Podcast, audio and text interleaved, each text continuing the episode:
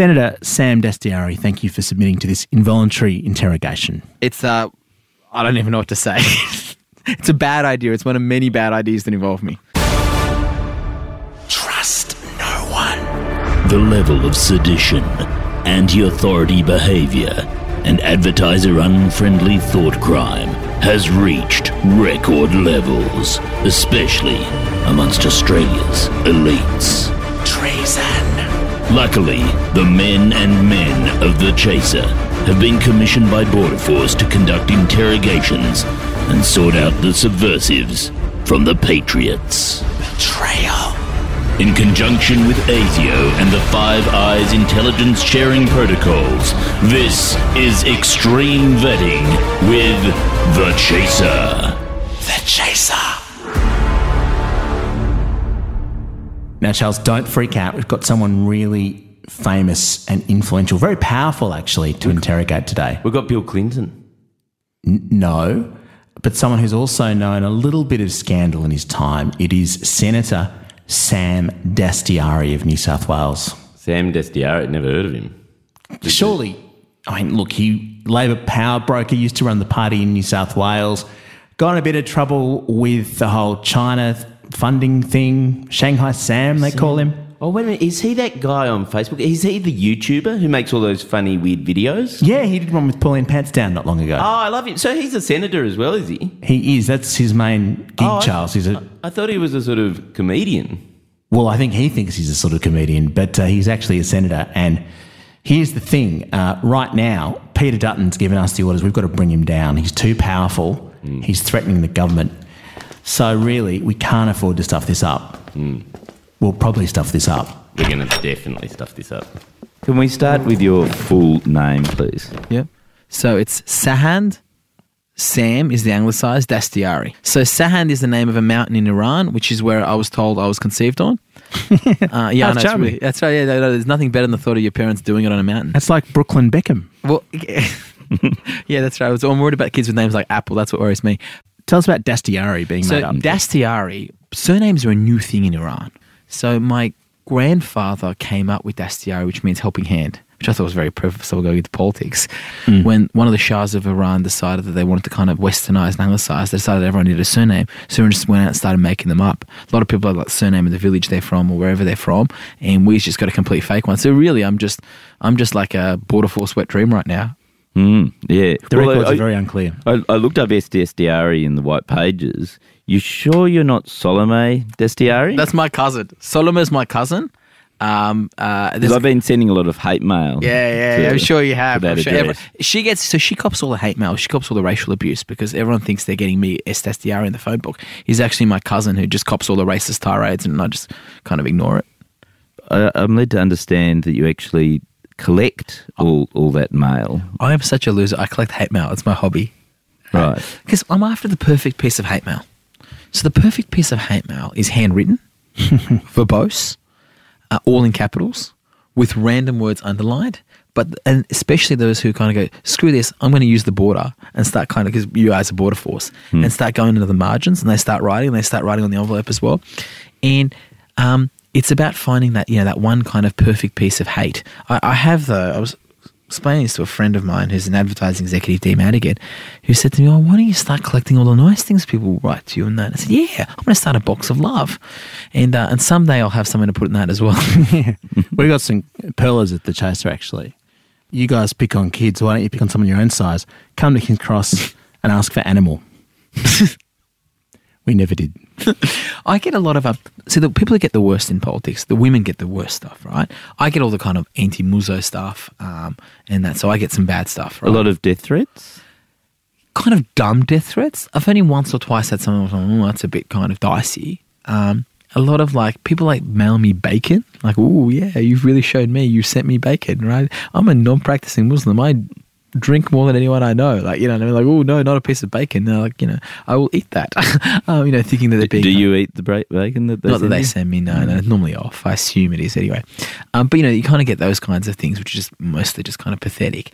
Uh, you get occasional bits that are, yeah, kind of freak you out. And then you get people who write like poems to you and that, they're like full of hate, like considered. Like, That's, that's, that's sort of lovely in a way, isn't it? Yeah, but like like considered hate, you know, like you know, like limericks about you know why we should kill muzzos, you know, like you know the kind of thing. And Not a um, lot of things rhyme with Dastyari. no, no, Ferrari? no, it's- you know, Sam, this is fascinating. We, we just need to quick, have a quick chat, just a moment. Sure. Charles, I think we're going to have to get the boss involved in this one.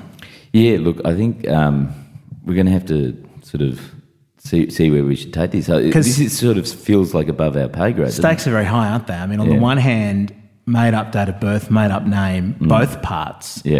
um, Iranian background, but links with the US. This guy could either be the most dangerous person in Australia or very powerful. Yeah. And I know it seems unlikely, but if Labor get back in, mm. it could make things very difficult for us. Yeah, I think we can depend on Bill Shorten to stuff at the election, though. So, All right, let's go and see Andrew Hansen. Mr. Hansen, what should we do about this guy? Dastyari, that comedian guy from Twitter. Yeah, his media skills are way better than ours. He's funnier than us. And frankly, I think he's more familiar with the dark side of getting things done than we are.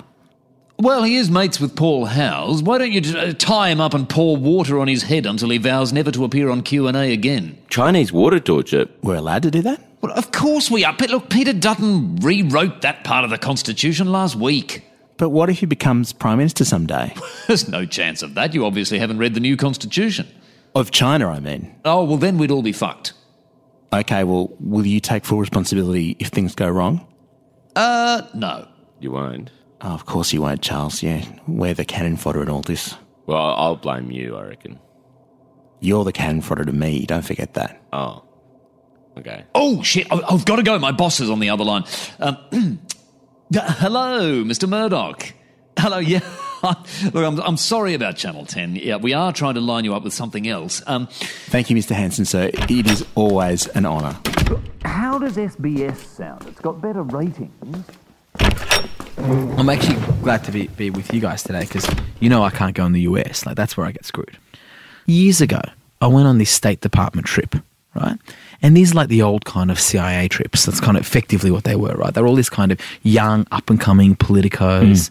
You know, if you're, uh, you know, and the idea back in the day, and this is going back to the 70s and 80s, or probably more in the 60s, was they take you over to the US and they show you like military installations and nuclear weapons and you know like as much as they can show you to instill a sense of like young in young political future leaders sense of US domination and might right and you know they picked me because I was the head of the youth wing of the party you know head of Young Labour I was that cool and and, um, and so those programs still exist but now they're just political exchanges but you go over there and you get paid temporarily by the State Department and you get this special visa called a J visa and you get this special like short period of time you're on their payroll so I go to the US after this, and I rock up, and they go to me, they get my passport, right? And they look at it and they go, okay, uh, it says you're born in, you know, Iran. You're traveling on an Australian passport. That's weird enough, right? That's a couple of red flags, right?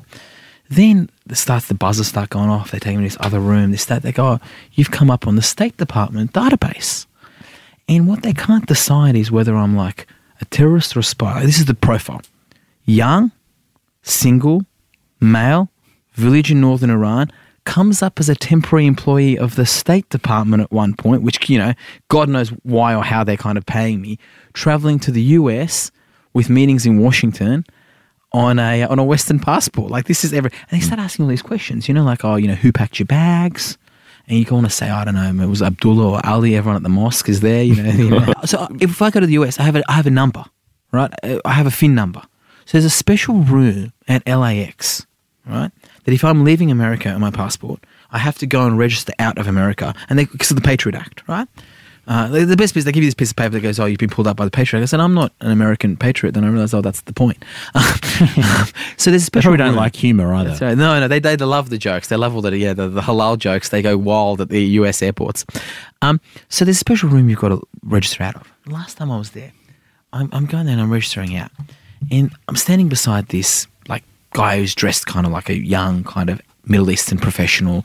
Turns out to be a Jordanian businessman. You know, kind of looks you know middle like you know like any kind of walk in Sydney really. And there's about 15 teenagers up the front, a big group of teenagers.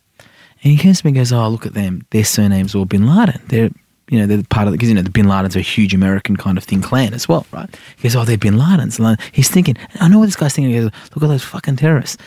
And I felt like thinking to myself, mate, they think we are them, right? Yeah, There yeah. is no distinction. You're we're all in the the same same. basket. uh, we're in the same room for a reason. That's you know? why it's called an axis of evil. Yeah, that's right. That's right. Yeah, that's right. Join the dots that aren't there. Um, But, but in the book, you actually say that it was at that moment that you sort of became like before then you didn't actually particularly care about people's loss of civil liberties. It was no, at it moment- changes you. Yeah. So I, you know, when I hit the wall and kind of had a bit of time of self reflection and, and mellowing, kind of when I when I had when I resigned, which I'm sure we'll talk about. Um, I actually spent a bit of time. You kind of you kind of realize all these things and the moments that matter. I mean. My idea of civil liberties, you know, you kind of you start off with the perspective, oh, if you've got nothing to hide, what are they ashamed of? You know, you know, we've got to be safe, you've got to be secure, this, that. All Is that how you started off? yeah. Uh, Most a lot of people. I mean, look, I did. I don't know about other people. And then it's so horrible that it takes like misfortune to come upon yourself for you to change your perspective. Kind of like Dick Cheney supports marriage equality because his daughter's lesbian. Like you know what I mean? Like all these things that yeah, like it's almost it's it's so tragic that you you kind of only start caring about the rights of others once it kind of you can relate to it yourself and it f- fringes on you. I think it's called a, a lack of empathy, and it's something that we look for here at Border Force. Oh, good, good. This helps me. This is helping me. Okay. Yeah, we'll get you in the in the books with Dutton. Oh yeah, mate, Dutton, Mister. Look, the thing about Dutton is just such an impressive bloke. You know, like the charisma that just kind of rushes off him. You know, he's just the kind of guy you want to hang out with and have a beer with. Don, can I see you for a moment? Uh, yeah, sure. Yeah, sorry. It, Um, we've got strict orders that anyone who makes a sarcastic comment against Dutton um, gets immediate. Um, I know, thrown the in special room. In the special room. It is tricky though because it's hard not to laugh. I mean, I know we're working for Border Force these days, but he's, he's very funny. He does look like a potato. He really does. Yeah. Okay. I think let's let that one slide because we were sniggering a bit too, and that would look bad if. Oh, yeah, we don't wanna recording. record it, yeah. But next time, Sam, look, just in the same way that you don't joke about um, border security in the US, we don't joke about Peter Dutton and vegetables here at um, in the That's that's most of my materials now. gone. I I was going to get to the sex jokes, and now they're all gone too. What is your favourite food? Oh well, funny you should ask that. Um, a halal snack pack, burum ching. Uh, yeah, I know, I know. I've, I've, I've been writing that one for a while now. There is something so incredible about the Australian multicultural story that we don't talk about properly. And things like the halal snack pack and that were ways that you could actually talk about multiculturalism in a way that's kind of real and accessible, right? I mean, a lot of people stop listening when they hear that word. so no, no, no, you're wrong. The haters start listening, right? Like the shit I cop, right? The people who kind of start writing and the tweets and the this and that, like the nutbag right wingers that go crazy about this stuff. Because halal's a code word. Hey, you can't say, I don't like muzzos. You just can't say that. I mean, you, you can because you're a border force, but no one else can say things like that, right? We can't say, you know, we hate Muslims, we're this and that. So you say things like, oh, you know, I'm worried about halal certification. You can't say, I don't want a mosque in my suburb because towelheads will visit it. Uh, you say things like, I'm worried about the parking. But um, you've gone as far as to get the book halal certified. I did. Is, I- it, it, and now the you, people you who- don't mind um, having a bit of fun with your detractors, though, do you? No, they're going to go nuts. So the people who actually certified it, it was the Halal Certification Authority of Australia. And so, does a portion of that book go to fund terrorism? Is that how Uh, unfortunately, none of it. I know I stuffed up, so they didn't. They wouldn't take money off me, uh, which is surprising because I was going to. Uh, I thought they might take some RMB. That, that was a China joke, by the way, guys. Does well, that- actually, that, that gets to the next question, which is what is your annual salary? Uh, uh, oh, God, what do we get paid as federal parliamentarians? About two hundred k. And is that in Australian dollars or renminbi? Oh, what do we? Well, that'd be about a million in RMB. I think it would be. Isn't it about five to one? I'm not that you guys would know that, but so Well, you- you no, would. it is. It You is. would. It, no, It's a fixed right. currency. So- it's a fixed currency. This is kind of fear that permeates throughout Canberra at the moment, right? And everyone is trained to say nothing. You're trained. I mean, normal people don't get up and say, "Oh, look, I have been advised that Hmm. you know this and that." And you ask yourself, why are they doing all that? Because it's a, it's so being kicked out of them. And what I tried to do in this book, you know, in one halal, was just give an honest take of just the insanity that is modern politics. Yeah, but it, I mean, it's interesting because reading the book, it is a very, it, it's breathtakingly open at times. Um, did you have in the back of your mind that this might actually trip you up in years to come? It That- probably will. I'm working on the assumption that I'm going to get tripped up all the time But anyway. you're so you're an well ambitious just- man, Sam. Yeah, but you've got to just let it ride. Like you got to roll with it, right? Like it's just I'm over. Honestly, I'm just over, and maybe it's probably going to end up hurting me in the long run. I'm sure it will. It already has, but I'm over the kind of scripted. I'm over just faking it. I'm over the whole pretending. You are what you are. I am massively flawed. You know, I go through the book about you know my, you know the I talk about you know drugs. I talk about uh, politics. I talk about you know scandals, all this stuff. You, at some point in life, you just have to accept you are who you are, and people are going to take you or leave you. But you're better off just being who you are than just faking it. Because I've got to say that is a brilliant new script you've got there, Sam. No, but in all honesty, it He's is actually reading. He's Yeah. reading. When I when I saw someone like Julia Gillard, I remember her press conferences were quite extraordinary. She would she would give the most dull speeches full of um, the same stock phrases. Uh, what was the one? Moving forward. A million, a million times, and then in the press conference, she relaxed. As in, getting getting barraged by the press was somehow more fun for her and easier than having to read this speech and smile. And uh, do you really is that the media's fault or is that politicians' fault? Uh, How well, did this happen? Well, I think the system feeds itself, right? But it's also what gets rewarded, right? You know, and again, like people always say this and they go, oh, you know, and Julia was a great example of this. Julia is so good on, you know, Julia is so good on one on one and small groups, and you put a camera on her and she freezes up. And this, that is all true. She did, right? Because she was just gotten kicked so much that your defense mechanisms go up and you become so protective. And so everything gets so scripted. You're so, such a fear of making a mistake. And the system does that to you, right? Uh, and, you know, every once in a while you get a Trump or someone who's just so out there that, you know, doesn't think. But look, I mean, I knew Julia really well. I knew Kevin a lot better. I mean, I'm one of the few people actually still likes Kevin, you know? Um, uh, Kevin is the most. I I think Kevin remains one of the most fascinating people ever, ever to have met. According to our information, you're actually the only person who still likes Kevin. Can I tell you the thing about Kevin, right? And this is when I, I learned. This is when I understood. I got along with Kevin because I understood Kevin. Kevin is three separate people occupying one body. Right? That's the thing key with Kevin. You know, he, he is a bit fat nowadays. isn't he? Firstly, there's Kevin the Charmer, the most charismatic, funny, likable, nice person imaginable. Then there's Kevin the policy wonk, the smartest guy in the room. Unfortunately, to tell you he was the smartest guy in the room. And then there was Kevin the ruler, when Kevin needed to know you, you know, wanted to tell you he was boss, who could be the toughest, biggest asshole imaginable. Kevin was all three of those people at once, and you know, like that, with a click of your finger, you go from one to the other. That was Which- Kevin. Which one did you like the most? I kind of like the ruler. no, um, uh, Kevin the Charm was fantastic. Like you know, Kevin was funny. He was likable. All these things, but there was never one Kevin. And the problem with Kevin was, and I think it remains, you know, I don't know at the end of it whether or not I ever saw a day where Kevin was happy. And you always got that sense that in him there was this kind of like longing that if I get one more election win, if I do this and that, you know, I know he felt that if he becomes opposition leader, then finally it'll be okay. And it doesn't doesn't happen. Then it's like if I win the 2007 election, it'll be fine. If I do, you know, always kind of the next thing, and then they'll finally love me. And I don't know. There's a sadness to that, which I find. I think his appeal, to be honest, as much as there was one, was that he was so um, desperate to be loved, and people could see that. And that vulnerability, I think, was quite appealing for people. But do you think to actually be a top class politician, you've also got to then lose that desire to be loved? That perhaps that actually that was the undoing of Kevin Rudd, and that for you to grow as a politician, Uh, you got to stop wanting everyone to like you so much. No, I I mean, I'm not sure that's necessarily the right lesson from it, right? So you take, and again, I'm going to make some big examples here that are, that are probably a bit broader than that. I don't think Hawkie ever stopped wanting to be loved. Mm, but but Right? do you think I don't think Bill Clinton ever stopped, and he was doing it one at a time. In many senses, yes, with Bill Clinton. uh, you know, he just, he just he wanted everyone in the office to love him too. But didn't Uh, weren't those the things that sort of brought both of those men down? Well, I don't know if it brought Hawkie down, to be honest. No, well, Yeah, Some would say it raised him up. What's happiness for you in politics? What happiness are you are you looking towards? Yeah, that's actually a really, good question. So, I mean, there is something incredibly selfish about people going go into professional politics. Incredibly selfish, right? And they justify it to themselves in terms of selflessness. And, and it's true, they do. They care about the issues. They're passionate about it. They believe in it. I care about, you know, social justice, equality. And all, I, I do, right? But okay, then why not I go into politics? And why not go and work for an NGO or work for a charity or go, you know, Reverend Bill Crews, who I do some work with, you know, why isn't that what you do? Why go into politics, right?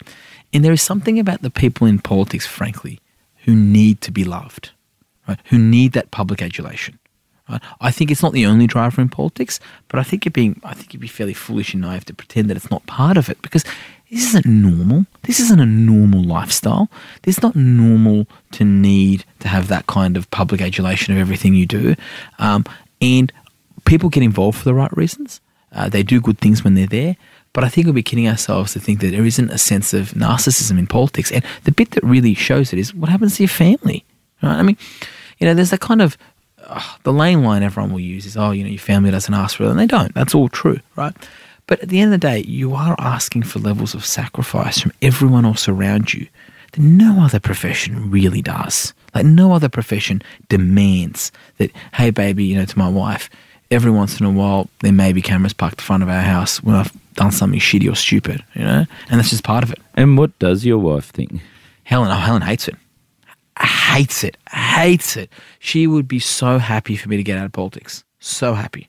We, might, we might be able to make that happen depending on how the conversation goes. And but, but but then you ask yourself, okay, then why don't you? Why don't I? I mean, I don't know the answer to this, right? This is the kind of thing, right? Because why? Because you're this ethnic boy in Sydney who I, I'm not. There's all these people around politics who come and see me all the time. When I used to run the Labor Party, when I used to be the general secretary, which is like the head honcho kind of organisational week of the New Yeah, like in. Russia, the general secretary was the boss. We know. We Pretty know much, pretty much. Oh, USSR. uh, Thank you for not going to China, but yes. Um, um, but yeah, the General Sec- Secretary General. Um, and people used to come to me all the time, and occasional athletes and you know people with uh, you know movie people and people with backgrounds, this and that. Really impressive people come to you and go, "Look, I'm interested in running for Parliament," and you feel like saying, "What the fuck do you want to do that for?" Right? Like you know, like you have the paradox of choice. Right, you can be famous and loved. Right, you can be a celebrity, you can do good, you can do this and that. For people like myself, right, I'm a, I was born in Iran. I'm an inner city wog from Sydney. This is the best thing I can do. It's not like there's all these other kind of options. Like no one's going to give me a breakfast radio show in Sydney yet. Um, so until I can reach those lofty heights, I'm stuck here. Yeah, they're not going to give us that either. Um, yeah, it's sort of Hollywood for ugly people. Oh, thanks. They're like politics. Charles comes from a family of politics. Yeah, yeah, I know, I know, I know. Now, if I were advertising on this podcast, I think this is the note at which I'd love my ad to appear. Advertiser friendly as. But, but does your wife at least understand y- why you do it? Like, yeah, but it's almost worse some- when they understand, right? In a weird way. So Helen's, um, you know, Helen's uh, father uh, used to run Hawke's office, so she's been around politics her whole life, Hmm. and so she's seen it all. And in a weird way, uh, I mean, that's both good and bad. So nothing phases her, nothing excites her. It's not like, oh my god, look, we're going to, you know, the lodge or whatever for you know, this, well, they were just kid, like you know, many times. You know, I mean, so those things on one level, that's very, very good, and level is very grounding. And but sometimes, like, I'll come home and I'll have this like political story, and she'll just look at me and go, "Oh, who gives a fuck?" So, so many people who go to Canberra end up having affairs. Like, there's just, it's such a lonely place. You actually say in your book, you know, it's the loneliest place, a crowded building. Um, have you ever had an affair? Uh, no, and no one would sleep with me most of the time. I think it's you know it's, it's it works both ways. But you must, you must witness that. Uh, oh, look, I mean, other people's lives are other people's lives. That's the best answer I'm going to give up. No, no, But yeah, of and- course, and there's there's- shitloads of it on in Canberra. Of course, Yeah, right? but does that does that disgust you a bit? Um, oh no, not really, to be honest. Because I mean, who who am I to start judging other people's like private lives? Is that I tell what, I tell- even even when it's hypocritical, they they But the hypocrisy is what shits me, right? No, that's true. That's the and the, the worst is the hypocrisy on drugs. By the way, I won't talk about that in a sec, right? But the hypocrisy of uh, of it is the bit that bothers you.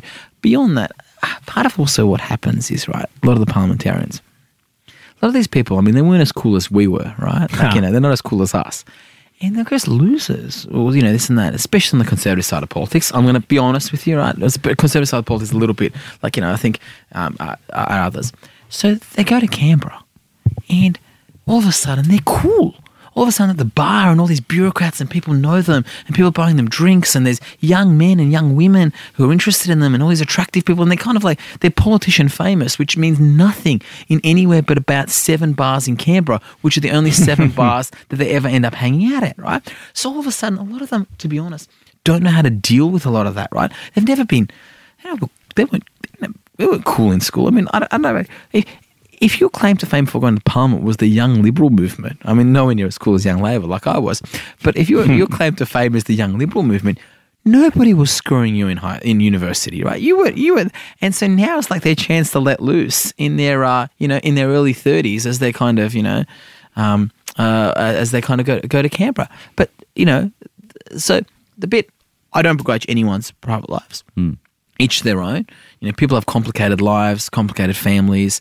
Divorces, you know, uh, you know, difficult for a lot of people, and you know, wish them all the best. The hypocrisy, yeah, shits me. Would you be prepared to just give us a list uh, of people who've had affairs just for blackmail purposes for, for border force as a patriotic I'll act? tell you a better Perhaps story. wear a I'll tell- wire. I'll some of those bars. I'd say the better story. No, when so a couple of years back, they started this new security preachers, procedures in Parliament for Yeah. staff and for like ministerial advisors, right?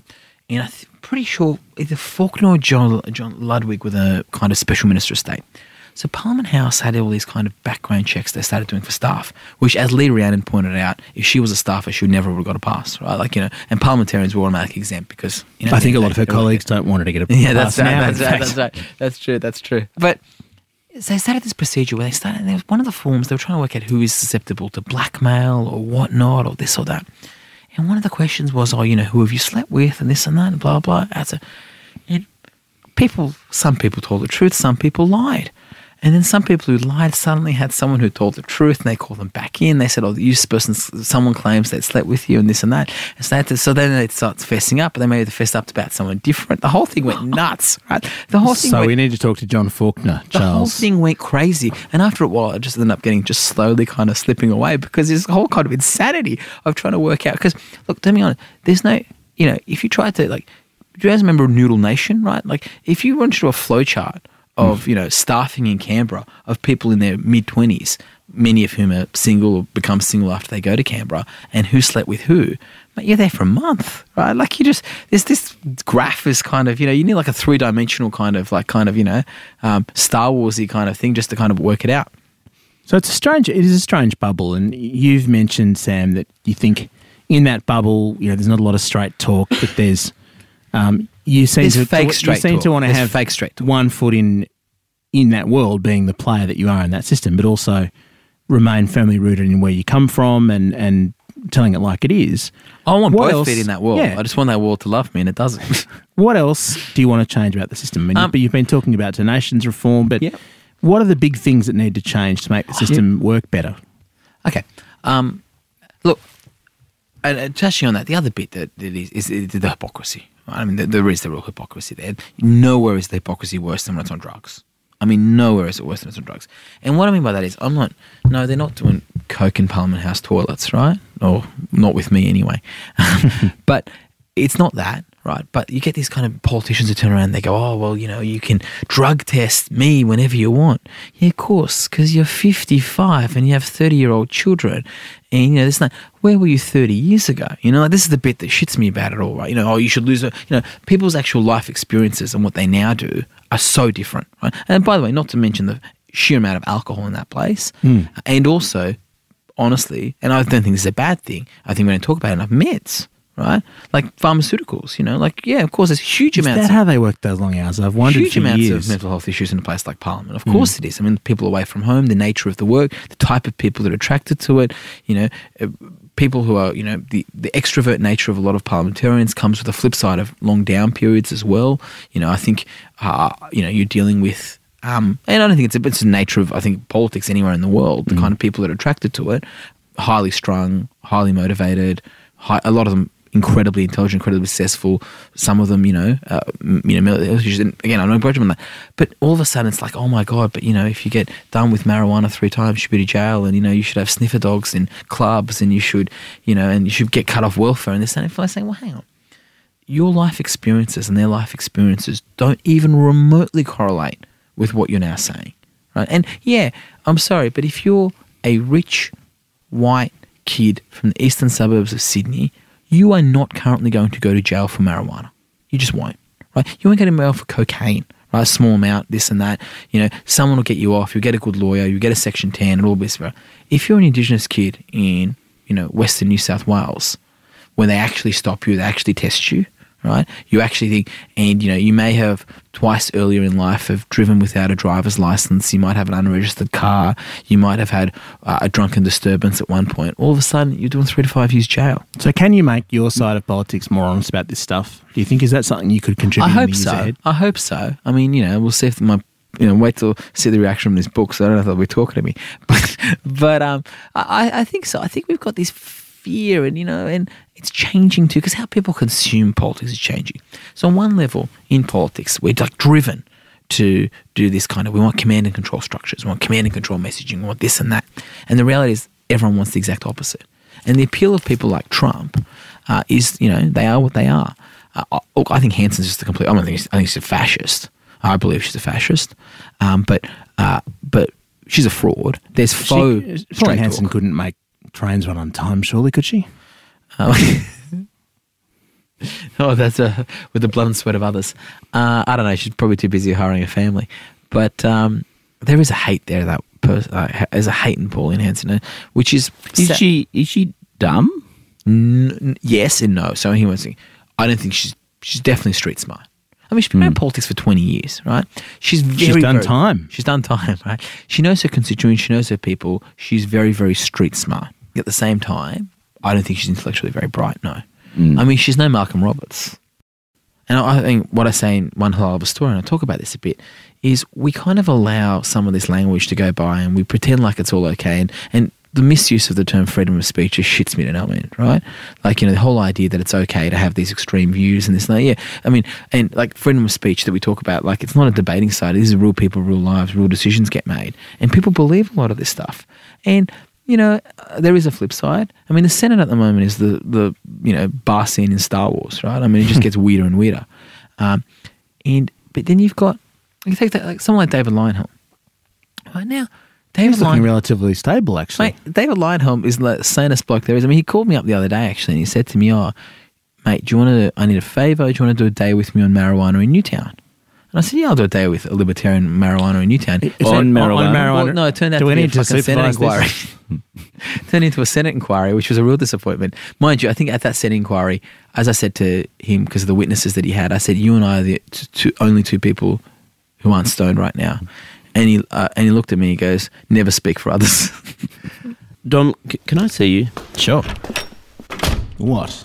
Did you hear that? We've got dirt on David Leyonhjelm. That's that's blackmail material. Charles, I don't think it's a secret that David Leyonhjelm smokes a dope. What? He's stoned and he's still that much of a cock? Oh, Charles, you don't want to meet him sober. He's worse than Dutto. I'm interested, Sam, because the book alternates between what life was like for your family in Iran and why your parents came to Australia and, and the incredible life or death moments that are experienced. These these tiny little things that make a difference between being carted off and killed by Revolutionary Guards, but tortured, versus coming to Australia.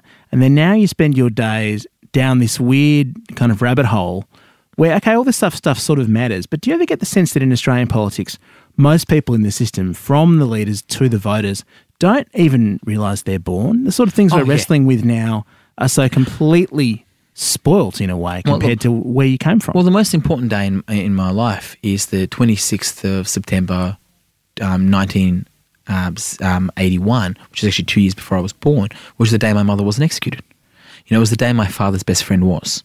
And my mother gets dragged in to uh, prison. They were politically active people in the revolution in Iran in 79, student activists, kind of just lefty students, pro democracy, you know, very kind of vague idea of what it all meant, but they were kind of young lefties, not that dissimilar to, I assume, a lot of people in Tahrir Square and a few other places, you know, when there was the, those revolutions going on. And uh, it was post the revolution when they really started liquidating. And that was the day my mother, when she wasn't executed, uh, and, and was able to get away, and, and their best friend wasn't, that she goes, This is going to change. And they moved to my mother's small town in northern Iran. They started living a much quieter life. That's when they decided they were going to have me. My sister was already born. And, uh, and that's when they decided we've got to find a way to get out of this country. And, you know, a few years later, January 1988, you know, before I turned five, we showed up two weeks before the bicentennial in Australia. And you kind of correlate that with my life experience here in politics. So going back September last year, you know, I get myself caught up in a scandal. I'm resigning from the Labor Party front bench. And I am like you don't understand how down I am at this point in time, right? Like I'm, you know, you know, depressed, you know, terrible, humiliated, all those horrible things. We right? went from being the bright young star to, to being in in a bit of disgrace, didn't you? Yes, of course. And you do that, and, and you know what happens? And and your distress was so visible on screen as well. Well, it goes. You go from like I said, uh, the speed at which it all happens. It goes from like this like breeze to a cyclone, right? In a moment of hours. You know, the speed at which it hits you. Modern politics is so fast. The Twitter, the Facebook, the news, the updates. What would otherwise have been four weeks is a week. Right, but the speed it hits you at is just so hard, and it goes quickly too. It just comes and goes like this. You know, cyclone kind of comes through, or you know, tornado kind of comes through, rips apart your life, and then kind of moves on. And I'm talking to my mother, and I go to her this and that. She goes, "Ah, look, look, look. You know, look. If this was Iran, they probably have hung you by now." That's it. You know, like what do you? So what? Like It's you know, perspective. perspective, right? Mm. Like you know, everyone used to get shot, right? You know, whenever whenever something bad happened, everyone would just get shot, right? So you know, well, what are you complaining about? Well, uh, I think actually Peter Dutton is looking into that method. This is a new policy. Yeah. That's right. That's right. Um, so what did happen? Why did you accept that Chinese money? Well, no, no, I didn't accept it. I, I asked for it. Let's be clear. That's even worse. To be honest, and I, wish I had a better reason than this. I had an office bill.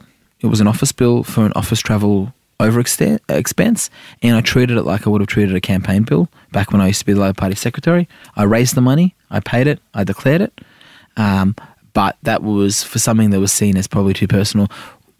I think fundamentally, um, I was way too close to the donors. And when your relationships get that close, you, you don't even think.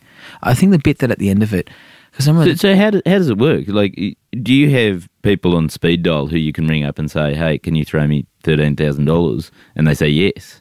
uh, you have donors that you know quite well who've donated quite heavily to the Labor Party, and you call them up normally and say, "Hey, at this election, blah blah, we're putting on a fundraising dinner. Would you buy a table? Would you do this? Would you do that?" I mean, it's Yeah. a little bit more sophisticated than what you're saying, but essentially, yeah. But what I remember is this: when I'm going through the centre, I get this call from Bill Shorten, and Bill just fucking goes nuts on the phone to me, right? Like rips me a new one, like you would not believe. Like, I mean, I, I would love to see that side of Bill Shorten. He seems so dispassionate. No, no, of the but- time. I think we've got it on tape, Dom. oh yeah, good. But no, no, but I mean, you know, and and you know, I mean, like, uh, like Bill can swear, right? You know, and that's not a bad thing. I think that makes him very Aussie. And goes to me, goes, mate, the bit that I'm so angry about, I'm so angry about in all this, is you're not a politically naive, you know, kind of person in this and that. Goes, you used to run the New South Wales right Labor Party machine, right? You have been around politics your entire life. What on earth were you thinking? And the truth was, and you know, I wish there were better answers than this. Unfortunately, there isn't. I wasn't really thinking; you're just moving. Right? You move so fast that it's just about what's next. Bang! There's a bill. Oh, you get someone to pay that. What's next? You know. And I probably would have spent maybe five minutes thinking about this whole thing before you just move on, and the speed at which you move on. Uh, and if there's anything that comes out of all this in terms of look, I'm not into self reflection. I'm not into long periods of self reflection. Sometimes, you know, self reflection gets forced upon you.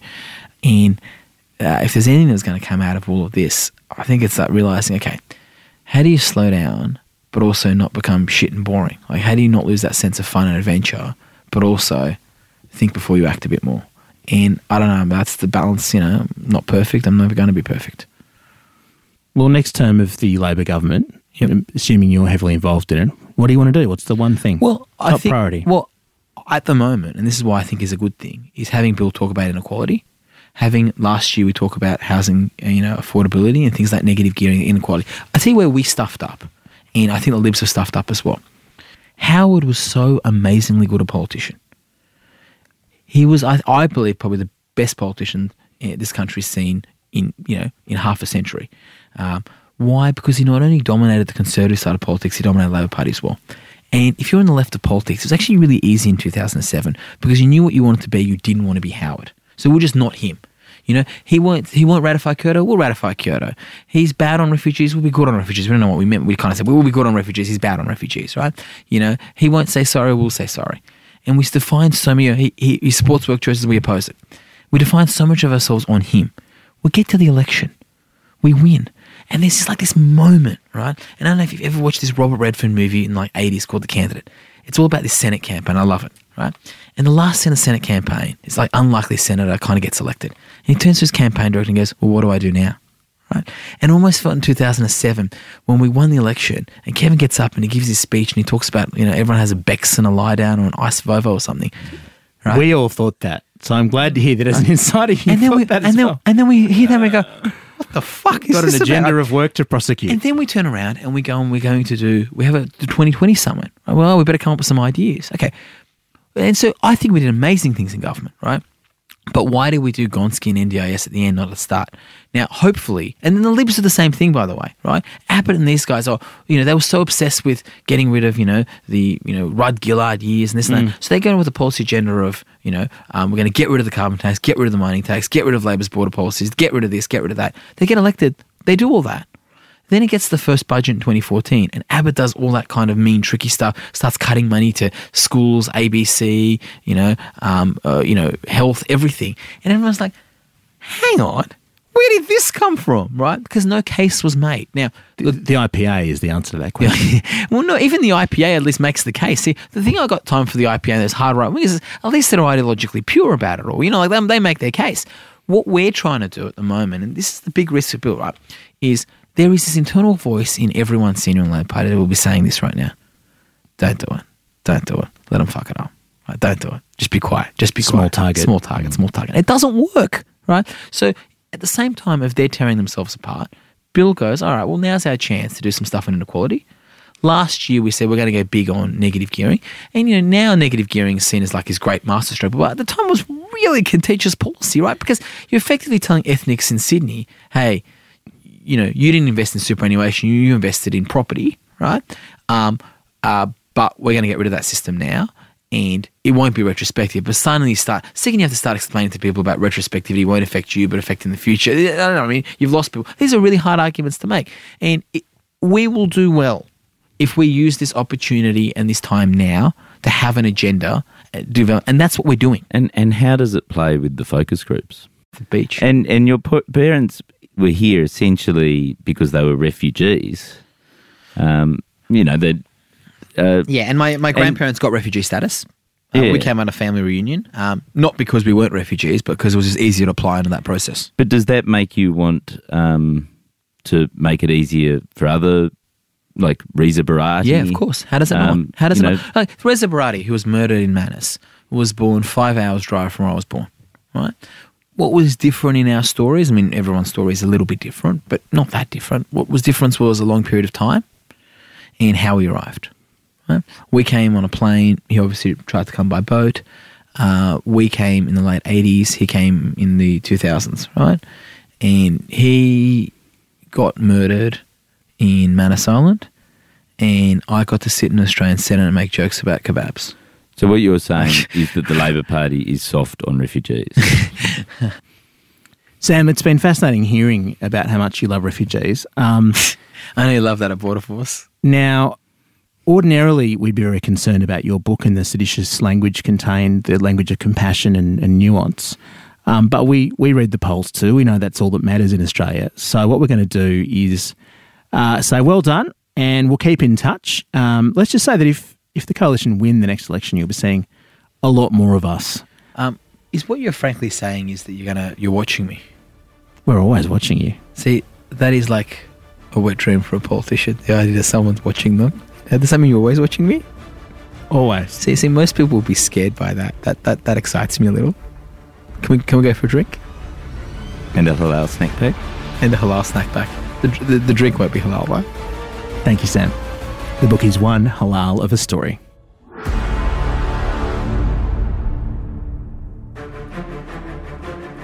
Extreme Vetting is recorded in the studios of Podcast One.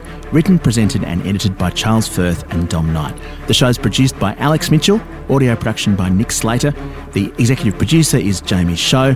And to get in touch with us or for more episodes, head to podcast1.com.au or download the Podcast One app. And remember, no one is safe.